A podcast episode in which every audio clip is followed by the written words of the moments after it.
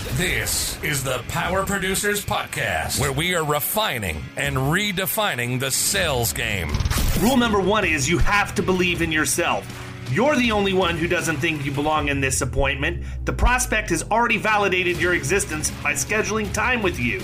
Get it through your head you belong here, go in there, crush it, and close the deal. A place where sales professionals can come to learn from other sales professionals and thought leaders that have mastered their craft. The difference between a good salesperson and a best in class salesperson is only two minutes by spending an extra two minutes on what you might think is a mundane task in the sales game. You separate yourselves from the pack, you grow your book of business, you close more deals, and you retain your accounts. As well as their peers who are still striving for perfection to achieve their why. I have a wife and four kids. Failure is not an option. Real sales professionals, real stories, real results. It's no different than being a professional baseball player. You can't be a one trick pony. You have to be a five tool player in order to succeed in this game. This is the Power Producers Podcast, production redefined. Are you ready to feel the power? What's up, everybody? Welcome to the Power Producers Podcast, where we are refining and redefining the sales game. And we are at take two with Andy Phillips because yours truly forgot to hit the record button, and we had a great episode recorded that is now lost forever. So Classic. we are going to do our best to recreate that. And the best way to do that is just to have a normal conversation because I'm a creature of habit and I'm probably going to ask the same or similar questions. And hopefully we keep this thing on the rails. But we have got an awesome guest for you today. This is a guy who I had the pleasure of being on his podcast. He's in the insurance industry at the Iconic Agency, which is also a Keystone Agency and uh, member. And he's the author of a brand new book that is releasing tomorrow, the day after we record this, called Round Zero. And it's about the NFL draft. And he has some really unique perspective in that. And I can't wait to dig in and find out, you know, what his thoughts are in the book because I just know what it's like when you play sports your entire life and you get to a certain point and it's time to say, you know what, don't have it anymore. I got to figure out the next thing to do. And so, without any further introduction, Mr. Andy Phillips, what's up, brother? What's up, man? I appreciate you doing this. We, we had a nice little rehearsal for this for, for, this one, so I think uh, this one should be better. But no, I Yeah. appreciate you guys having me. You guys are the best. Yeah, absolutely. Lord knows I need as much practice as I can get. So, before we get into the book and what's going on in the agency world, sort of get everybody up to speed on your background and, and why this book is is so important to you because I know you've got some pretty cool uh, history to share. Yeah. So for those of you that are listening and don't know me, uh, I was born and raised in Michigan. I played football at Central Michigan University, uh, was in the MAC conference. Uh, I was a lineman there. Started almost four years. Had my chance in the NFL. Didn't get drafted. Didn't get signed. About an hour after the draft, the Packers called me and basically offered me a tryout. So the following weekend, I went out to Green Bay and uh, to the rookie camp, which means they had all their drafted guys, all the guys they signed after the draft, and they want to host a two-day practice. Well, to do that, you need extra bodies. So there was 25 tryout guys out there. I was one of them, and I was the only one of the 25 to get a contract after that.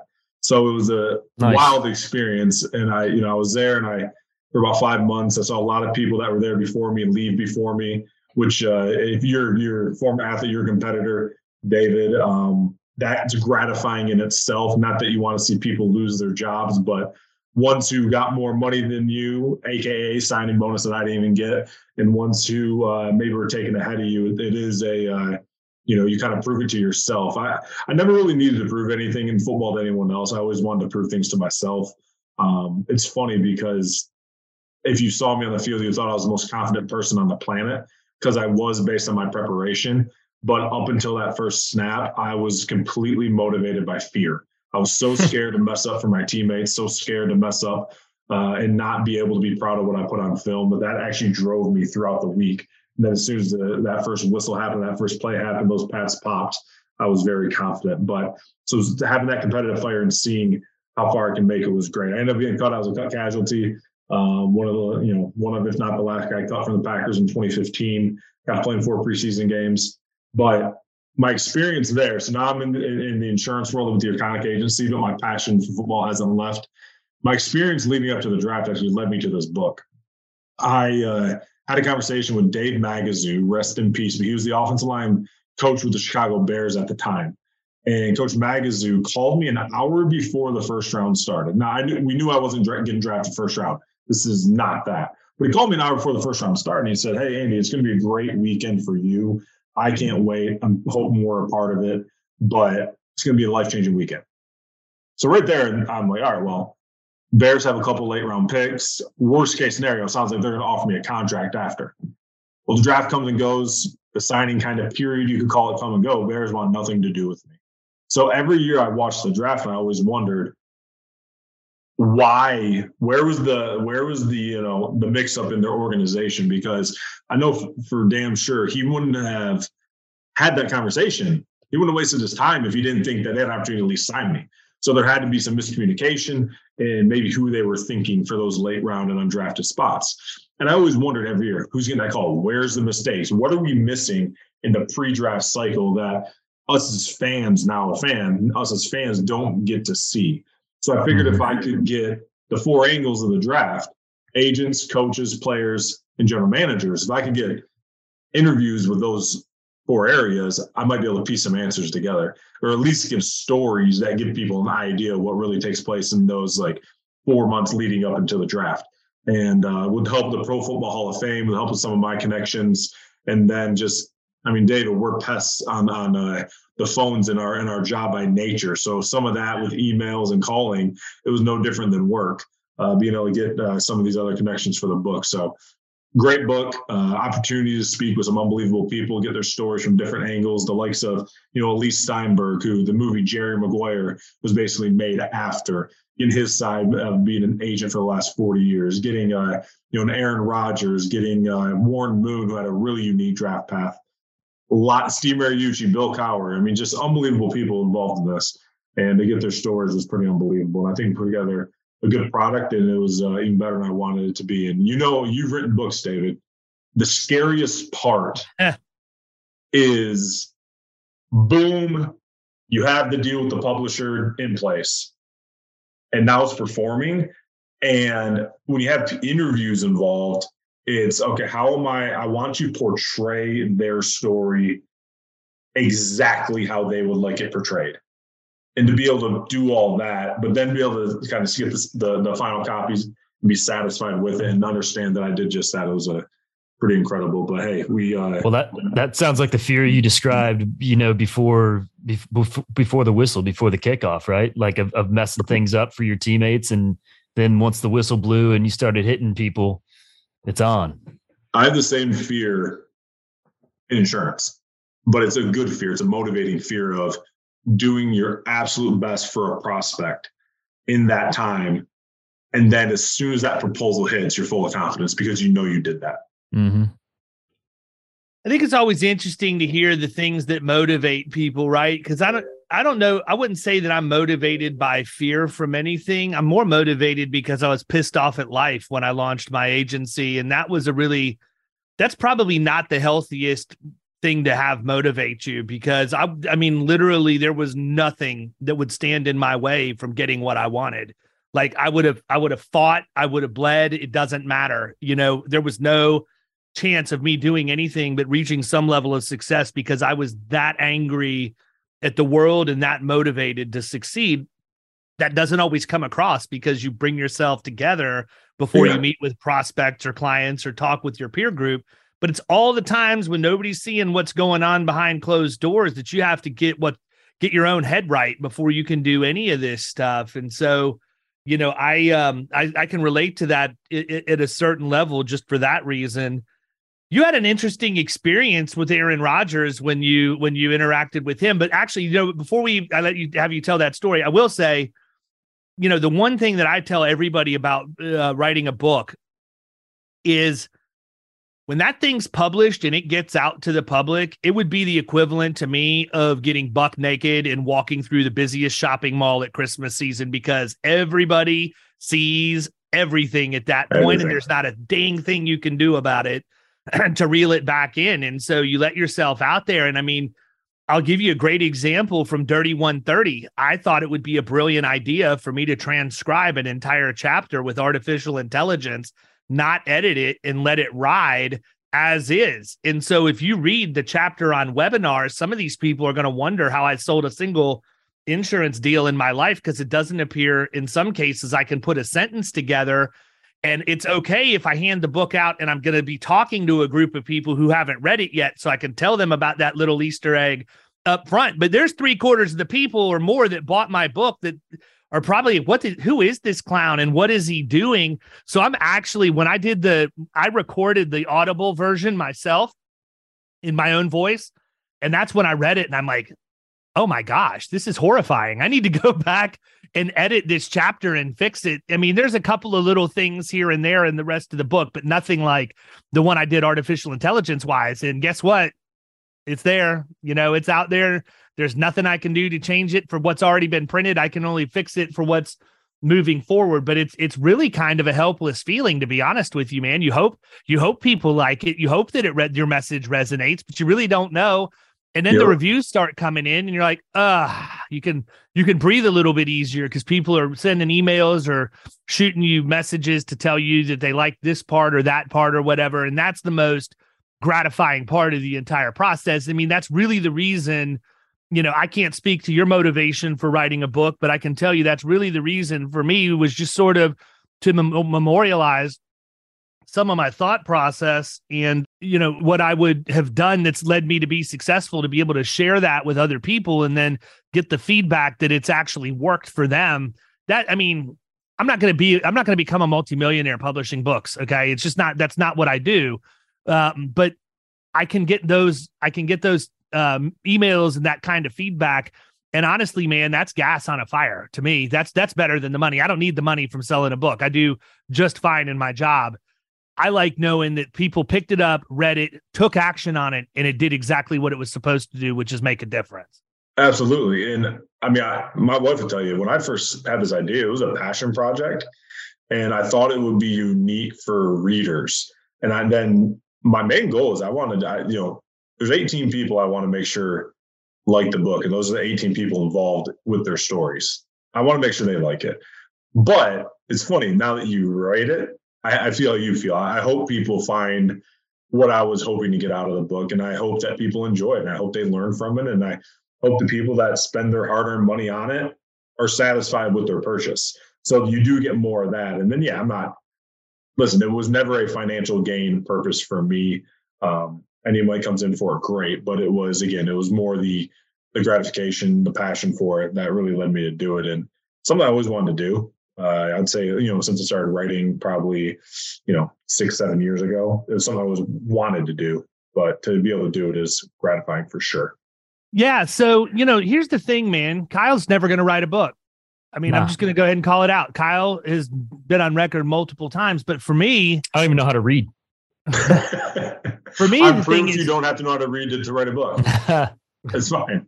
Yeah, it's um, it was actually kind of therapeutic too, man, just to get yeah. thoughts out of my head and get them down onto paper. It allowed me to think through processes and things that I've done. It helped me remember things that I might not have in my game right now that, you know, worked at one point or another. And then there's other ideas that I thought about that maybe didn't work out so well, but based on changes of environment or technology today, I was able to, you know, add some things back into my game and tweak them from a way that didn't work to what does work now. So, I think there's a lot of benefits to it other than just getting a book out and sharing your story. There's a lot of personal benefits that come from it. And you know what's interesting is, you know, my college coach, Dan Enos, um, he always used to tell us, listen, if we had a couple game losing streak, he's like, go home, clean your entire room, deep dive into your apartment, clean that thing up, get your homework done. Like it was like his thing was the people and the guys who are organized, motivated outside of football, that translates. And it's so ironic yeah. because I think a lot of people think like, oh, if I want to do well in my job, the only thing I can be doing is my job. But your brain doesn't work like that. Your brain needs the break from policy forms, but it doesn't mean your brain needs a break from activity. And I actually found during this process, from the time I started writing it to tomorrow release date, was the best period of my entire career.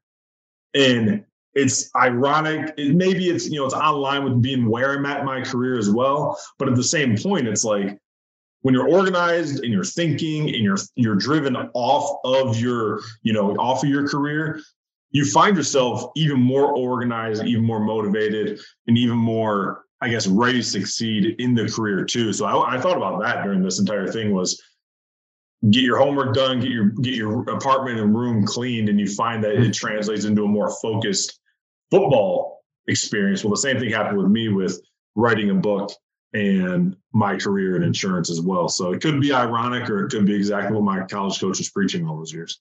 My wife preaches she needs to get her headspace cleared out by me not stacking a bunch of crap on top of my dresser. So just throwing that out there. There you go. There you go.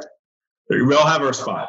So, you know, what'd you learn about yourself going through the process? Because I think everybody who ever authors a book has a certain amount of self realization as they're going through that process, which again is just another benefit to make you better in, in the long run. What'd you discover? I'd say two things. Uh, number one is I'm better with deadlines. I'm better when having my schedule completely filled out than I am just freewheeling. Like I'm a, I'm, I'm very, I'm a very organized individual. I work better when my boom, my, my day with work schedule, but then even at night, seven to eight, doing, you know, transcribing, eight to 10, uh, writing, like stuff like that. Like I just, I'm such a more, I'm more, my head is clear when I have a schedule, when I have processes in place. And that doesn't mean, need to be weeks and months out, but as long as like I go into the day and I know what I'm doing, I'm just that much better.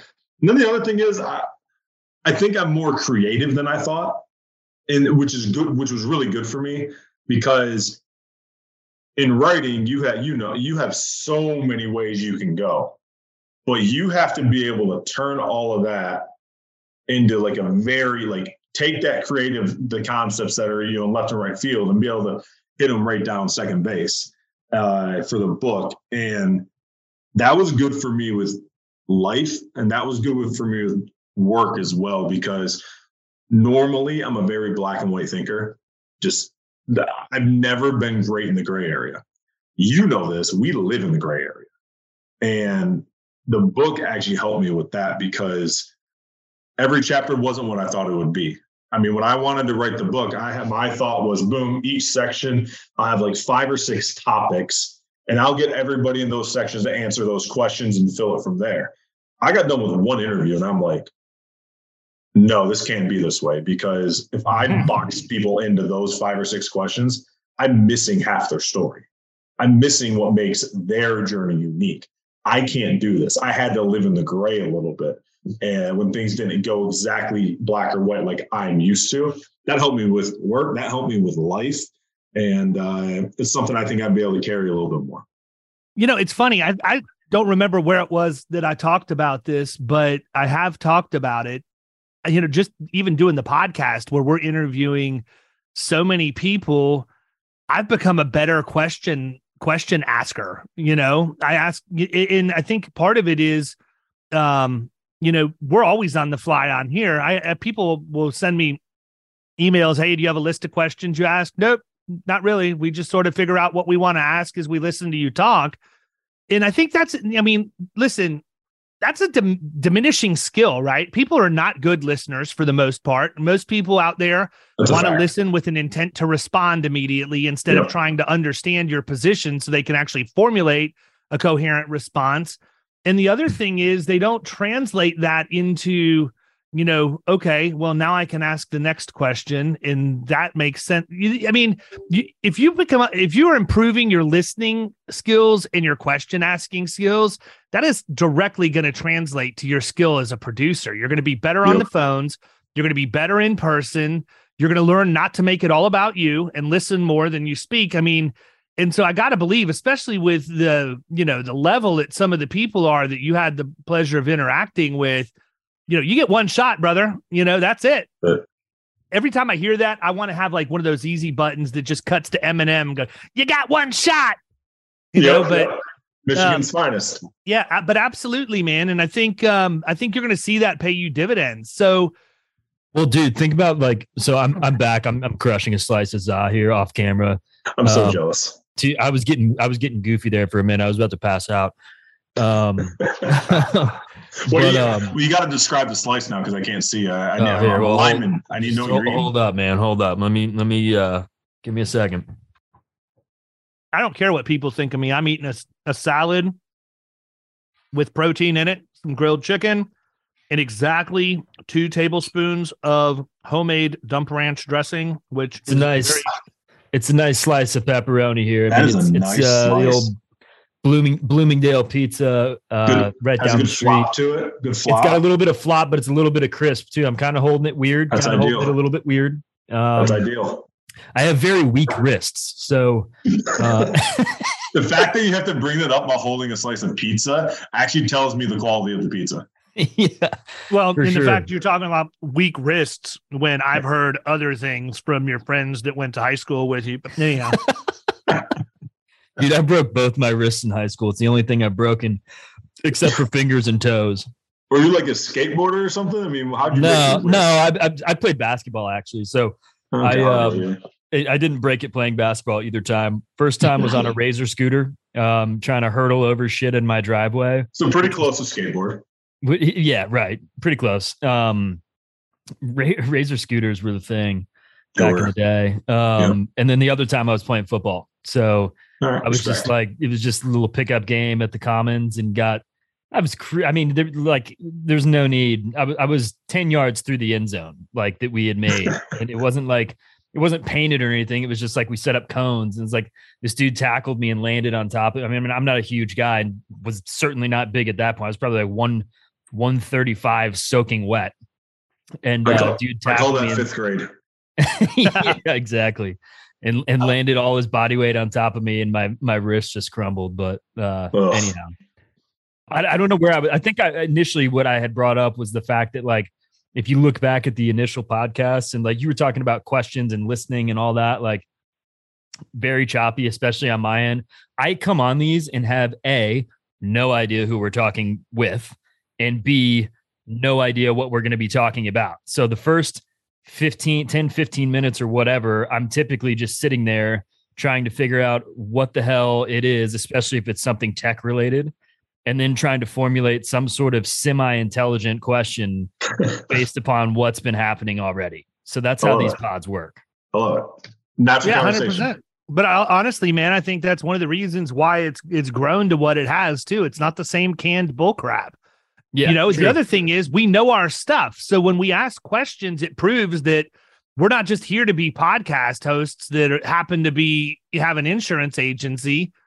We just happen to have a podcast. We we know the insurance game very well. So, you know, I think that's a big difference too. And that was not direct. By the way, before I ever get have anybody throwing anything at me, I'm not saying anybody that's got an insurance podcast is that way. So maybe that wasn't a good example. I don't need any of my friends getting offended because I'm good friends with literally about everybody who has an insurance podcast.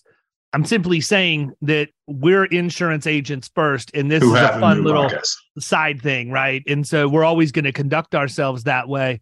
Probably not going to have the best production quality, you know, probably not going to have all the best questions, but we will have really good technical information and real world examples. And we're going to get the same from our, our um, guests that we have on. So I've heard this story before. Talk to talk to Kyle though. I'm, I want you to share your story about when you were with when you had your interaction with Aaron Rodgers there, and it may even have been at that practice that you were talking about or shortly after. Yeah, so Aaron was always great to me. I don't know why. I mean, when I got signed, I was the last man on the roster. The very first day, he comes up to me at walkthrough, introduces himself, asks me if I have any questions, like very like stuff that you don't have to do. Trust me, I was in the locker room. You hear guys who came from other teams, and I won't name names, but other star quarterbacks don't do that, right? If you're not a starter, they're not talking, basically. But Aaron, I mean, he came right up to me. I was the 89th man on the roster the day I got signed he made a point to come up to me.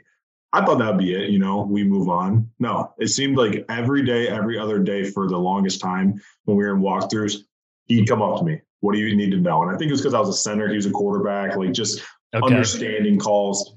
I was going to ask which, which spot on the line you were. Okay. I was gonna say, man, the guy's not dumb by any stretch. He's building the relationship with the guy that's gonna protect him right out of the Yeah. box. Mhm. Right. And I was center and guard. So either Okay. way, I'd be right there. But Yep. um, no, it was interesting. I mean, he just, and then it turned into questions, turned into once he knew I kind of knew my stuff, then it was quizzing me about like unique, obscure stuff that we didn't learn in the meeting, especially as rookies at to that point. Mm. Like stuff that they'd seen in week 14, the week before, you know, the year before when I wasn't around. Like just curious. Mhm. They bring this blitz, they show this look, what's your call? I check to this, what are you calling? Like little things like that. And it was it was the best thing for me because you feel that pressure of head man in charge wanting to know what you know. And it was it, it was unbelievably motivating for me. Well, the story David's referring to is our my last practice. And didn't know it was going to be my last practice. You have an idea it might be because it's the last practice before the final preseason game. Right. Well, this is back when in the NFL, starters still played most of the preseason games. Like Yeah. So what what year is this? I might have missed it. 2015. Okay. So it was before the Sean McVay kind of took over LA and said, nope, none of our stars are playing. Yeah. And then the NFL starting to adopt that a little bit more. This is back when, you know, on my first game, we opened up at New England and Brady and Rodgers started the game. You know what I mean? So like this is that era. So my final game is against the Saints. And now this is when they would sit starters. Typically it was the final ones because that gives them two weeks really between game action before the regular season starts. hmm So we get into our, our walkthrough, and this would have been the day before. I think we played on a Friday night on NFL Network. So this has been Thursday. And listen, man, when you're when you're just trying to make a team and you're you're an undrafted guy, I went and I did all my reps that I was doing on offense with our team against the scout defense. You know, you had scripts, especially the day before. And then when it turned over and the number one defense went out there, they need a scout team offense. I'm right back in there at center. So I'm doing a lot of plays in the very, you know, in a row. hmm So I go in there with the uh, scout team offense, very first play. Aaron wasn't playing against New Orleans the next day. He was resting. So he wasn't practicing. He had his jersey on, had his helmet with him, but he was. Next thing I know, I'm in the huddle and he comes in, he taps out the quarterback and he's going to run scout team offense to mess with the defense. So next thing I know, I'm like, I'm at center and I have Aaron Rodgers behind me, reigning MVP of the league. And this is when walkthroughs are awkward because the speed, it's not a walkthrough, by the way, but it's depending who you're going against. Some guys like hard first three steps contact, then you kind of let the play play out. No one gets injured type thing. Dude's trying to make the team, might as well be a live period, right? hmm So not knowing really, you know, I had the adrenaline of Aaron Rodgers, you know, behind me, taking snaps from me. I come out that first play and I fire off the ball like an absolute cannon at Just BJ Raji. Do you remember the name BJ Raji? Yes, absolutely. BJ six three six four. He came into camp that year, the lightest he'd been since his rookie year, and I think he was 337 pounds. The lightest. I fire off at him. He wanted to fight me. And it was like break each other, like break up, like everything like that. And I'm like, I got 12 behind me. I'm not getting walked back into him. Anyway, we go on and we're and we're going, we're moving the ball, and it's hilarious because Team Offense, they hold up the card. You get in your huddle, they're holding the card of a play the Saints would run to get your defense ready. And we would get to line of scrimmage and Aaron would audible everything. He would see the defensive look. He'd audible our plays. So now I'm having to do the whole audibling everything at the line of scrimmage. His audibles changed my calls to, to the rest of the line, the line, and we're marching the ball right downfield. Well, Aaron's known for, if you don't watch Packers, Aaron's known for his hard counts, getting Oh, yeah. the defense to jump, and then you get a free play, right? Whereas it doesn't really matter what happens, we get at least five yards. But the key with that is the center, you got to know to You snap. got, you got to snap it. You get to see the movement out of the side of your eyes, unless it's right in front of you. And you have to get the ball off in like in sync because if you hold it too long and the guy starts going backwards and you snap it, that's a false start everyone on the offense. hmm So anyway, I had my shot. Aaron had a hard count where I'm about the five yard line going in, and he got him. Guy's off. I snap it. He's dropping, dropping, dropping, rolls out, touchdown. Came up, smacked me on the helmet. Great bleeping job. And it was like one of those cool moments, right? hmm I played the next day. I was, I, I think PFF had me as the highest graded player on the Packer offense. Last game I ever played of football. So I ended on a good note. But I always wondered if Aaron I thought the reason he hopped in was because he wanted to mess with the defense. Mhm. And the, the more the years that went on, I always wondered If you knew you were out, if he knew like me Yeah. and maybe some of the other guys, this is the last time we'd ever play football again. Let's That's, give these guys uh, some memories. that's interesting, man. That, I I mean, that's asked him. so I got to talk Okay. to him for the. Okay. I, I got to talk to him for the book. So we're seven years later, and I and I asked him. I said, first off, when he got on the phone, I'm like, listen, this isn't like beyond recollection for me that 90 guys. There's gonna be 30 guys every single season that he sees for a four to five month period and never sees again in his life. And you do that for at the time 17, 18 seasons it's a lot of guys. You're not going to remember a lot of them, right? I mean, think about it. You, Dave, Dave, when you go to your speaking engagements, for example, you meet a lot of people at those, shake a lot of hands.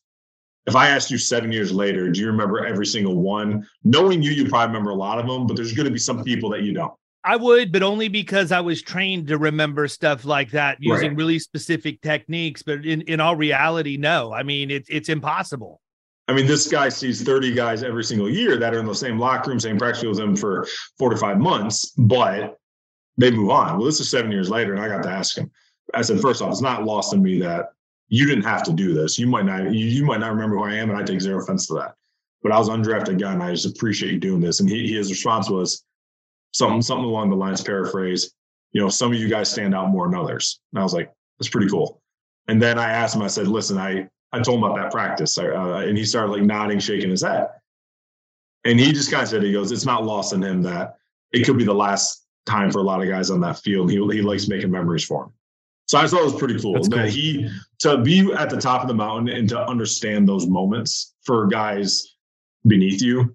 I think is a very cool trait, and it's why listen. The media can bash them all they want. Guys in that Well, that, that's what I was love gonna say, man. I mean, that's the those are the you hear the stories that the media puts out Yeah. on so many people. I mean, in, in Yeah. Aaron Rodgers certainly gets his fair share of of media coverage. it's all they whether talk it's- about on Get Up.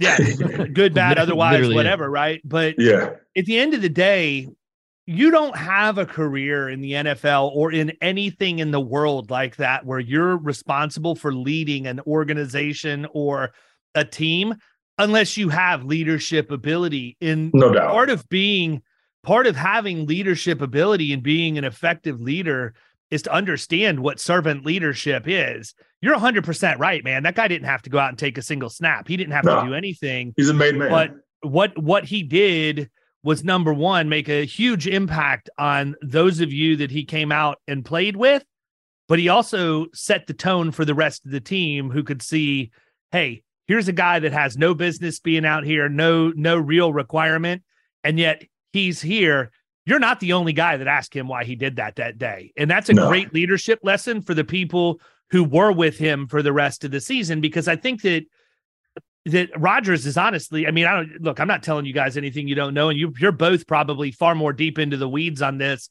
than what I am. But you know, at the which means that the media probably impacts my opinion more than yours because I don't bother to research anything. But I think he's highly regarded as a selfish prima donna for the most part that is going to do it his way and his way only. That action doesn't doesn't ring true with me, right? No, and, and the reason I think it is is listen, there's a especially when you're a quarterback, you can have a lot of different avenues between your publicists, between the former players you who you played with who are in the media now, and between just any connection you want of your text that you can get stories like I just told you, that could get out. If he wanted out, he could have a publicist leak something like that. But Aaron isn't concerned with that. He really Right. isn't. He's concerned with the dudes in the locker room. And if they respect him, that's all he cares about. And because you don't have those stories, and because the only real media he goes on is McAfee, his boy, Yeah. I think the other media just assumes like, oh, he's not giving us an interview. Oh, he's not, you know, we don't hear the stories like we hear about some of these other guys.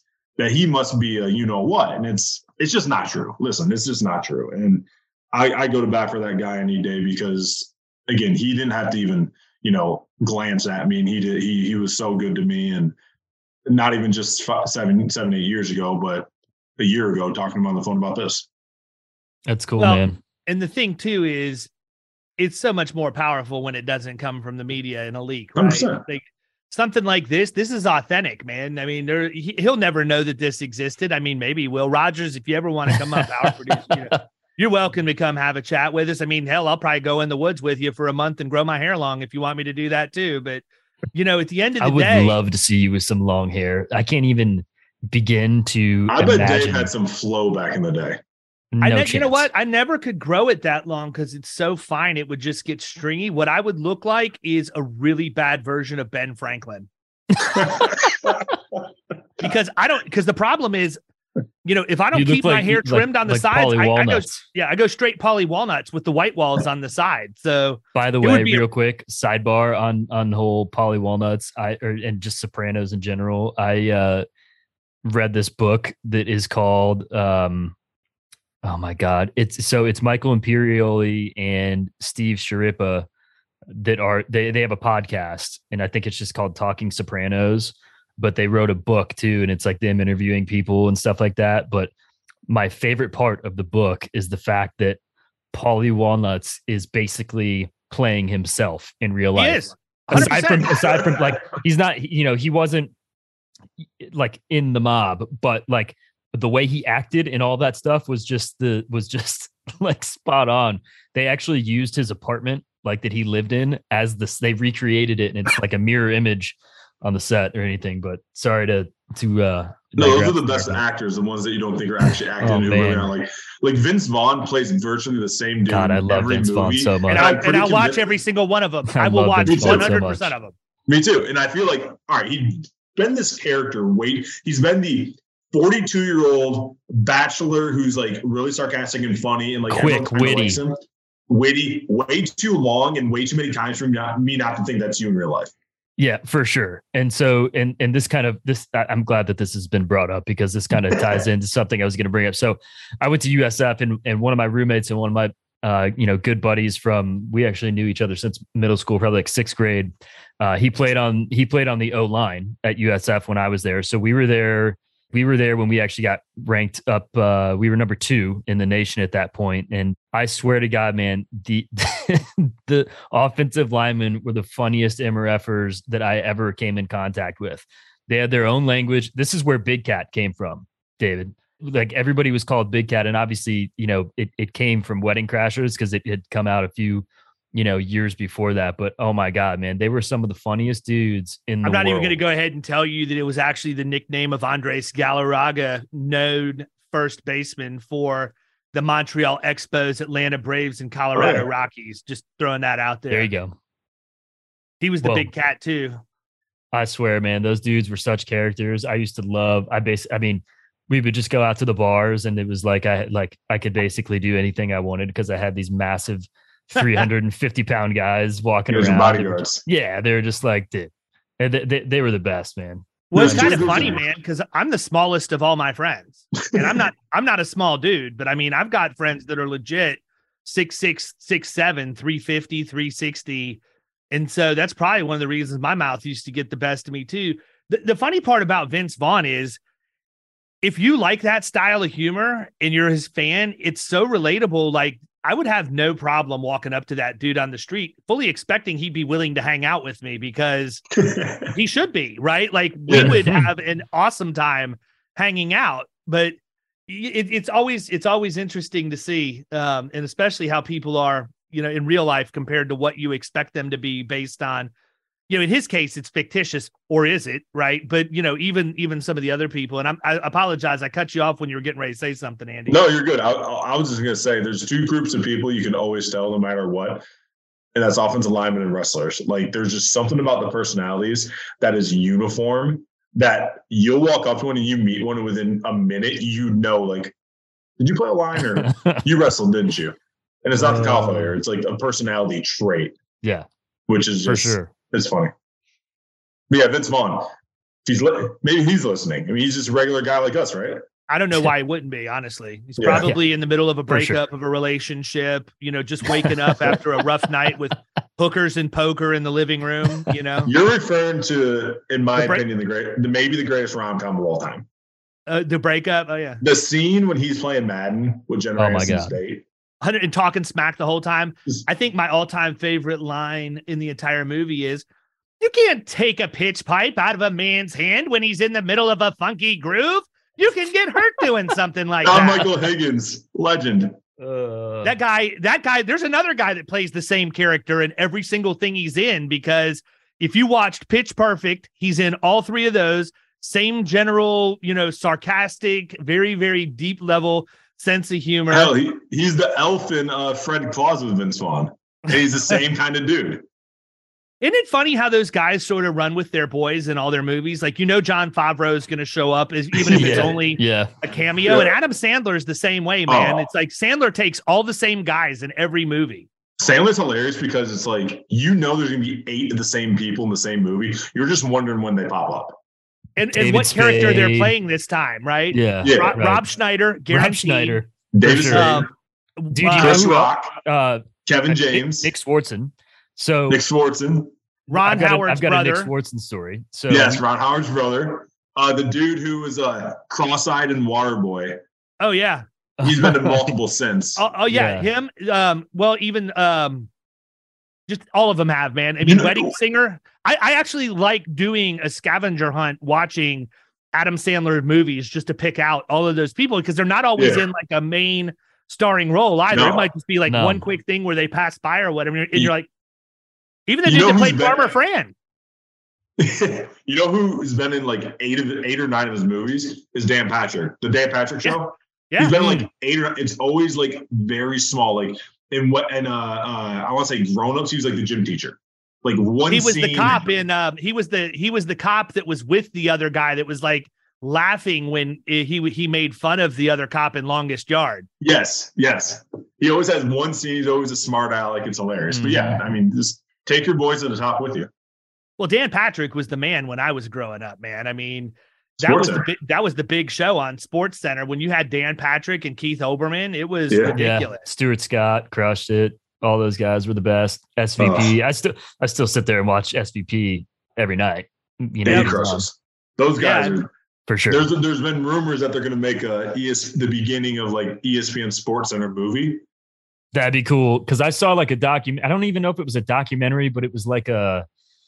God, I don't know if it was like a like a E sixty or a thirty for thirty on on something similar to that. Like like it, or maybe it was just showing you all the old Sports Center stuff. That might have been Yeah. what it was. But Well, like Chris Berman, Boomer, Yeah, he was like yeah. one of, if not the first employee, and it was Really? like a huge risk. yeah, It was naturally. like him and who was the, the guy who used to do outside the lines, like really. Bob Ley. Yes, they were like the real like first two guys, and it was like, Yeah, well, that is and, ESPN. and Well, they didn't even look like it. sportscasters they looked like weathermen that had eaten too much Hundred percent, hundred percent. love yeah. it. So listen, man, we've talked about football. Talk a little bit about how those things have translated over into your career as a producer in the agency. I mean, we have to a certain degree with the comments surrounding organization and everything else, but what else do you think you tap into from your experience as an athlete that that gets you um get you juiced up when you're ready to produce?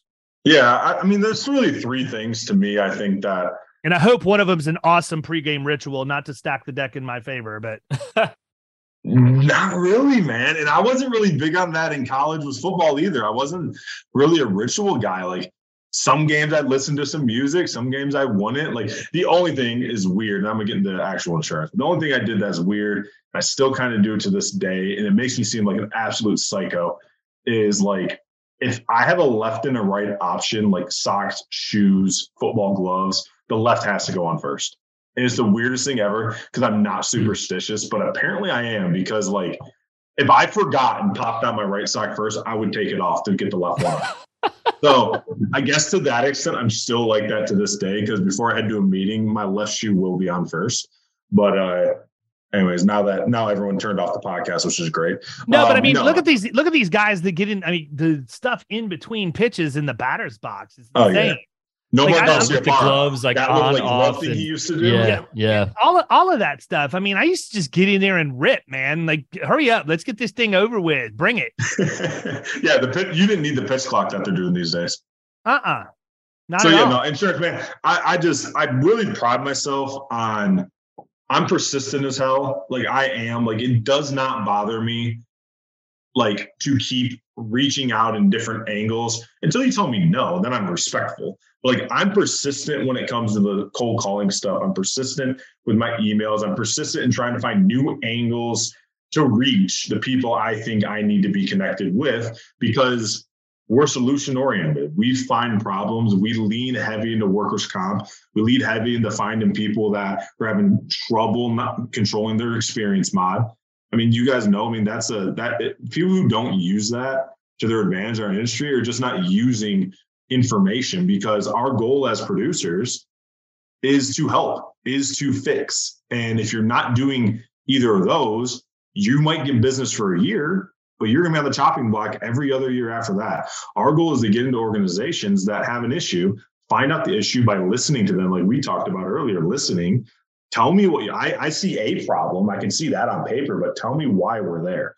Tell me why the last 10 years your mod's above a 1.5. Like I can see that on paper. I need to know internally in your organization, what do you think your issues are? Because you're going to know more than I do from looking at a piece of paper. Tell me what's going on and then I will help find solutions and resources to get that number. But we're going to need buy-in as well. I find that if you're persistent and you have an ability to listen and provide a resource and provide value, you can have success in this industry. And it's no different than football. It's listen, when you're running, you're not just running plays that are on paper. They every play is a touchdown when it's drawn up. It's execution when the defense is doing something you've never seen.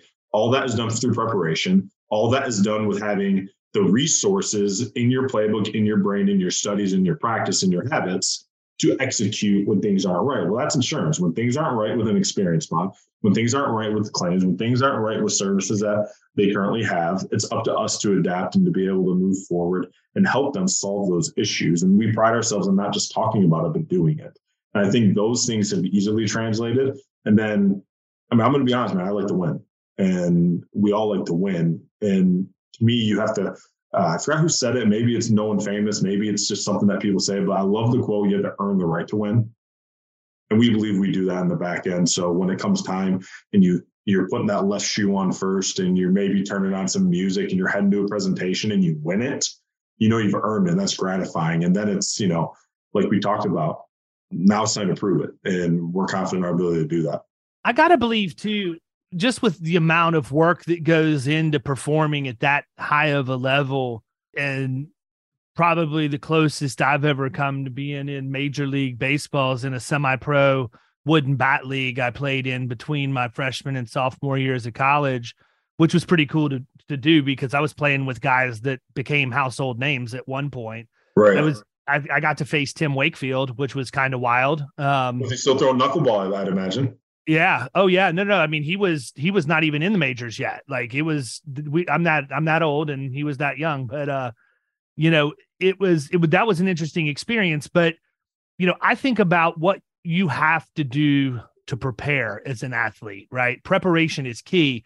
It's what you do in the off season as you well know. It's what you do um, you know, pre-game, post-game, you know, what are you doing to study and make yourself better? How often are you watching film and reviewing your playbooks and all of these other things. And I think that if you're used to being in that kind of a regimen, it makes it really easy for you to just move in and figure out how you need to take what you do now in the insurance industry and format it to fit what your day looked like before. Yep. You know, I think, and as you can tell, when I got into the insurance industry, I let the insurance industry take the place of me going to the gym on a regular basis. But, um, you know, it's it I just think that that's probably that the winning mentality is certainly one of those things. I don't know that sports gives that to us. I think it brings it to the forefront. I think you're born that way, man, to be completely yeah. honest with you. I think you know, some people are born that they just want to be driven competitors and be at the top of the game no matter what. Other people are happy just getting by, and other people just, quite frankly, don't care. But you know, do you think that that's accurate? Do you think that how yeah. you pre- how you prepare for a new business appointment or just even your normal work week has been impacted based on how you used to prepare for the football field? Absolutely. I mean, the reason I even la- even got that contract as the only try guy in Green Bay is because I knew what the hell I was doing, and the only reason I knew what the hell I was doing was because they dropped us off that first night. We all fly in, you go through physicals, you get your equipment, you're getting ready, you know, you get back to the hotel about nine o'clock or so, nine nine thirty, and they're picking your you you back up the next morning at six a.m. A lot of guys went to bed. I didn't. I I studied the playbook until my eyes were bleeding, and I sacrificed. I said, listen, I'm not going to sleep much these next two days. I can get by, but I'm going to know what I'm doing on the field. And the very first day that rookie came, me and this other center uh, from Oregon, we split the reps. By day number two, I, I got 90% of the reps because I knew what I was doing. They trusted me. And if your center can't get everyone on the same page, it is an ugly practice. And I knew that. I knew that. I've been around the block enough. So I knew my study habits and the work I would put in, it would, it would get to the point where it would translate and they had no choice but to keep me. And the same thing with insurance. You study hard enough your prospect, their needs, their issues, you put in enough work and you come in with a good product, it's it's kind of the same. It's like you know you're coming in and they can't afford to let you go. They have to keep you around. And uh, listen, you're going to lose some though too, and that's under. I mean, it is what it is. It's we're in the industry for the reason. But I totally agree. You're you're born as a competitor. I mean, there's a lot of got people that think they are, and uh, good for them. But you know the competitors because they're the ones who, in between practices, are diving on the floor playing ping pong for no mm-hmm. reason. For a thing, you know, they're the ones playing Monopoly or you know Uno with their with their nieces, nephews, son, and family, and they're they want to win. It's not an option, and uh, I agree with you. The winning is just you know uh, one of my favorite things. Actually, I'm, I'm just quick sidetrack. You ever see people after they win the Super Bowl, and they don't look elated. It's it's like expected. They're like, this is what we this is uh, this should have happened. It's the expected, but it's also the or like, like they're relieved. They're relieved right, because yeah. it's like all the work I put in mm-hmm. for this, like it happened. Brett Favre had a great not in my, not in my book. He's in my book, but not for that reason. But he had a great story about he was that guy in the podium in 96 or I guess it would have been 97 on the podium, but this 96 season, they beat the Patriots and he was just kind of up there and it was kind of like, what now? Like, yeah, it was, it's about the journey. It's about the climb. It's about the fight to get there. And then when it goes your way, you expect it because of the work you put in. You get the win that you're just right All right, what's next? I mean, that, that when, when I like you win an account, it's like, like really nice account, man, you're happy. But the next morning it's kind of like business as usual. What are we doing? Mm-hmm. Yeah, honestly, man, sometimes I'm in I'm in that relieved state for a couple of days and it doesn't even sink in that holy cow, now we need to get to work and onboarding this and the yeah. rest of it starts. Or I mean, I think it's probably a- another really good analogy would be like a UFC fighter that's in like a three month fight camp leading up to this championship fight.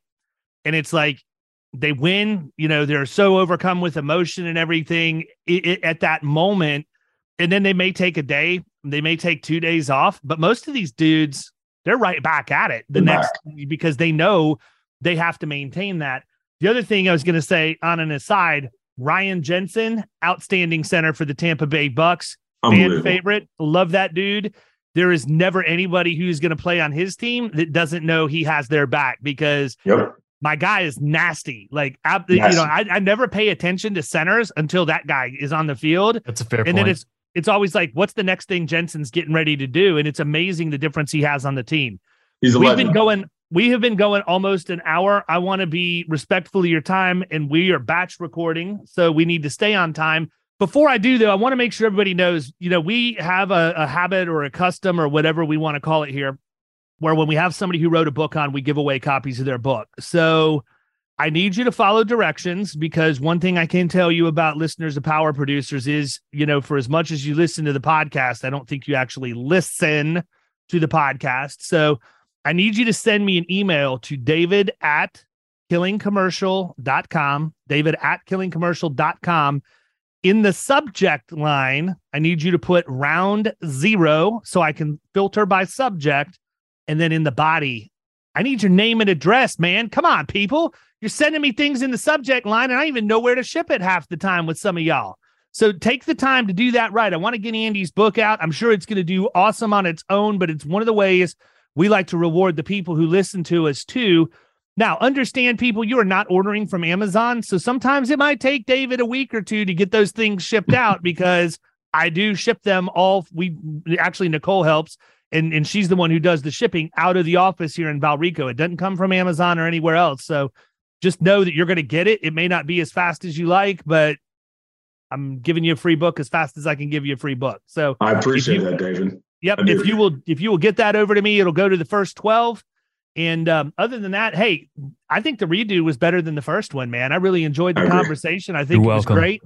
Yep, and and Kyle, you know, just the uh, the cameo with the weak wristed pizza display was just yeah. little floppy, just so yeah, dainty. you had to you had to get under it. Like I don't think you could have held it out this way, I, or you I was trying to get it to, so the camera could see that. It. That has to it be on the t-shirt. That has to be on the t-shirt. Like a character. It would literally be just. It would literally look like the pizza with Steven Seagal in Out for Justice, snapping your arm in half at the wrist.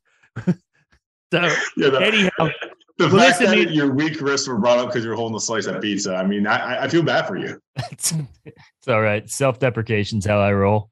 Absolutely. I mean, if you can't make fun of yourself, what's what's the point? So exactly. anyhow, Andy, thanks so much, brother. We'll catch you soon and look forward. Hopefully you're able to make it to New Orleans. I'll see you then.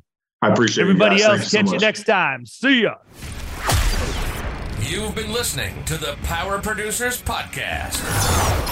You can follow Killing Commercial Insurance on Facebook and YouTube. And if you want to take your game to the next level, next level, check out our book, The Extra 2 Minutes, and our website, killingcommercial.com.